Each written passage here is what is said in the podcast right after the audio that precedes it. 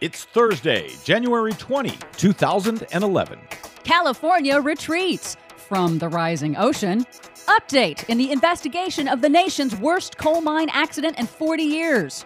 The growing season is growing longer. Plus, shh, don't tell Fox News. The Chinese president is a global warming alarmist. The United States and China have a responsibility to combat climate change by showing the way to a clean energy future and President Hu indicated that he agrees with me on this issue. All that climate change alarmism and more straight ahead. I'm Brad Friedman of BradBlog.com. And I'm Desi Doyen. Stand by for six minutes of independent green news, politics, analysis, and snarky comment. Uh, it is not customary for the EPA to tell you know car companies how to run their business, right. which is what we're seeing here, right? Right, Martha MacCallum of Fox News. It's not customary for the EPA to have anything to do with car companies other than regulating them under the Clean Air Act, setting national standards to reduce carbon monoxide emissions and other pollutants from motor vehicles, including tailpipe emissions, new vehicle technologies, and clean fuel programs, like they have been doing ever since they were created in the 1970s by Republican President Richard Nixon. Other than that, Martha, you're absolutely right. Fox News, the most disinformative name in news. This is your Green News Report.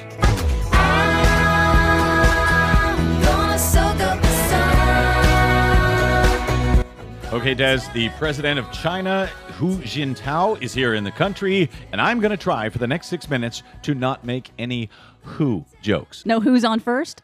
Mm, I'm not going to do it. Well, go figure. Who is on first? The president of China, Hu Jintao, is in Washington this week for an official state visit focusing on business relations between the two countries.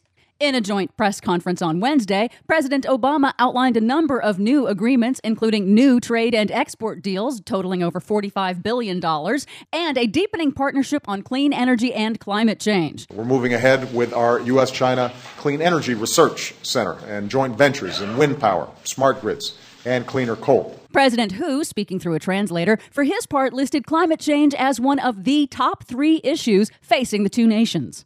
President Obama and I exchanged views on major international and regional issues, including the situation on the Korean Peninsula, the Iranian nuclear issue, climate change, and others. So this is extraordinary. You've got uh, the president of China, the president of the United States, uh, ranking climate change right up there with Iranian nuclear power and the powder keg on the Korean Peninsula. And yet, back here in this country, across the entirety of the media, but certainly the right wing media, certainly Fox News, they consider the entire thing a hoax, not even worth discussing. Yep. And in the House of Representatives, which the Republicans have just taken over, they have done away with the committee that had looked at global warming and climate change. It's an incredible disconnect. And in the meantime, the Chinese government's long term strategy to become the world leader in clean energy has netted yet another U.S. solar panel manufacturer. Evergreen Solar, the nation's third largest solar panel maker, is the latest to announce it is closing its U.S. factories and moving operations to China. Officials at Evergreen bluntly said the move is due to the Chinese government offering them billions of dollars in research, development, and support. Also incredible, this huge solar market, which is being snapped up, bought up by China instead of us. And Evergreen said very clearly it wasn't just because labor costs are lower, it's because the Chinese government offered them billions in additional support. They are willing to invest. We are not we are going to pay this price for quite some time, I'm afraid. Federal investigators have released a preliminary report on the causes behind the coal mine explosion last April. 29 miners died in the massive explosion at the Upper Big Branch mine in West Virginia, the worst mining accident in 40 years. The investigation by the Mine Safety and Health Administration is ongoing, but their preliminary conclusion is that several factors are believed to have contributed to the explosion, sounding eerily similar to the BP oil disaster. The investigators found that corporate officials ignored multiple warnings from their workers that dangerous conditions were building up in the mine and that machinery and safety equipment was either missing or in disrepair.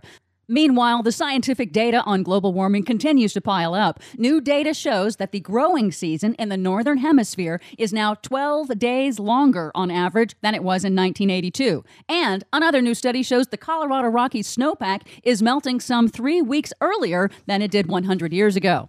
Finally, they are the first, but they won't be the last. Officials in the coastal town of Ventura, California, 60 miles from Los Angeles, are retreating, literally. The town has announced it will spend millions to relocate a parking lot and an eroding beachfront bike path 65 feet inland in preparation for what climate scientists predict could be a sea level rise of nearly 5 feet over the next 90 years. It's called Managed Retreat, and it's increasingly a part of the long term urban planning in coastal cities around the world. Doesn't that eroding asphalt bike path know that global climate change and rising sea levels are just a hoax? For more on that and the stories we didn't get to today, please check out our website, greennews.bradblog.com. While you're there, please support listener funded radio, telling the truth on your public airwaves by hitting that PayPal button in support of the Green News Report. Are you proud of me? I didn't make a single who joke the entire time. I'm Brad Friedman. And I'm Desi Doyen. And this has been your Green News Report.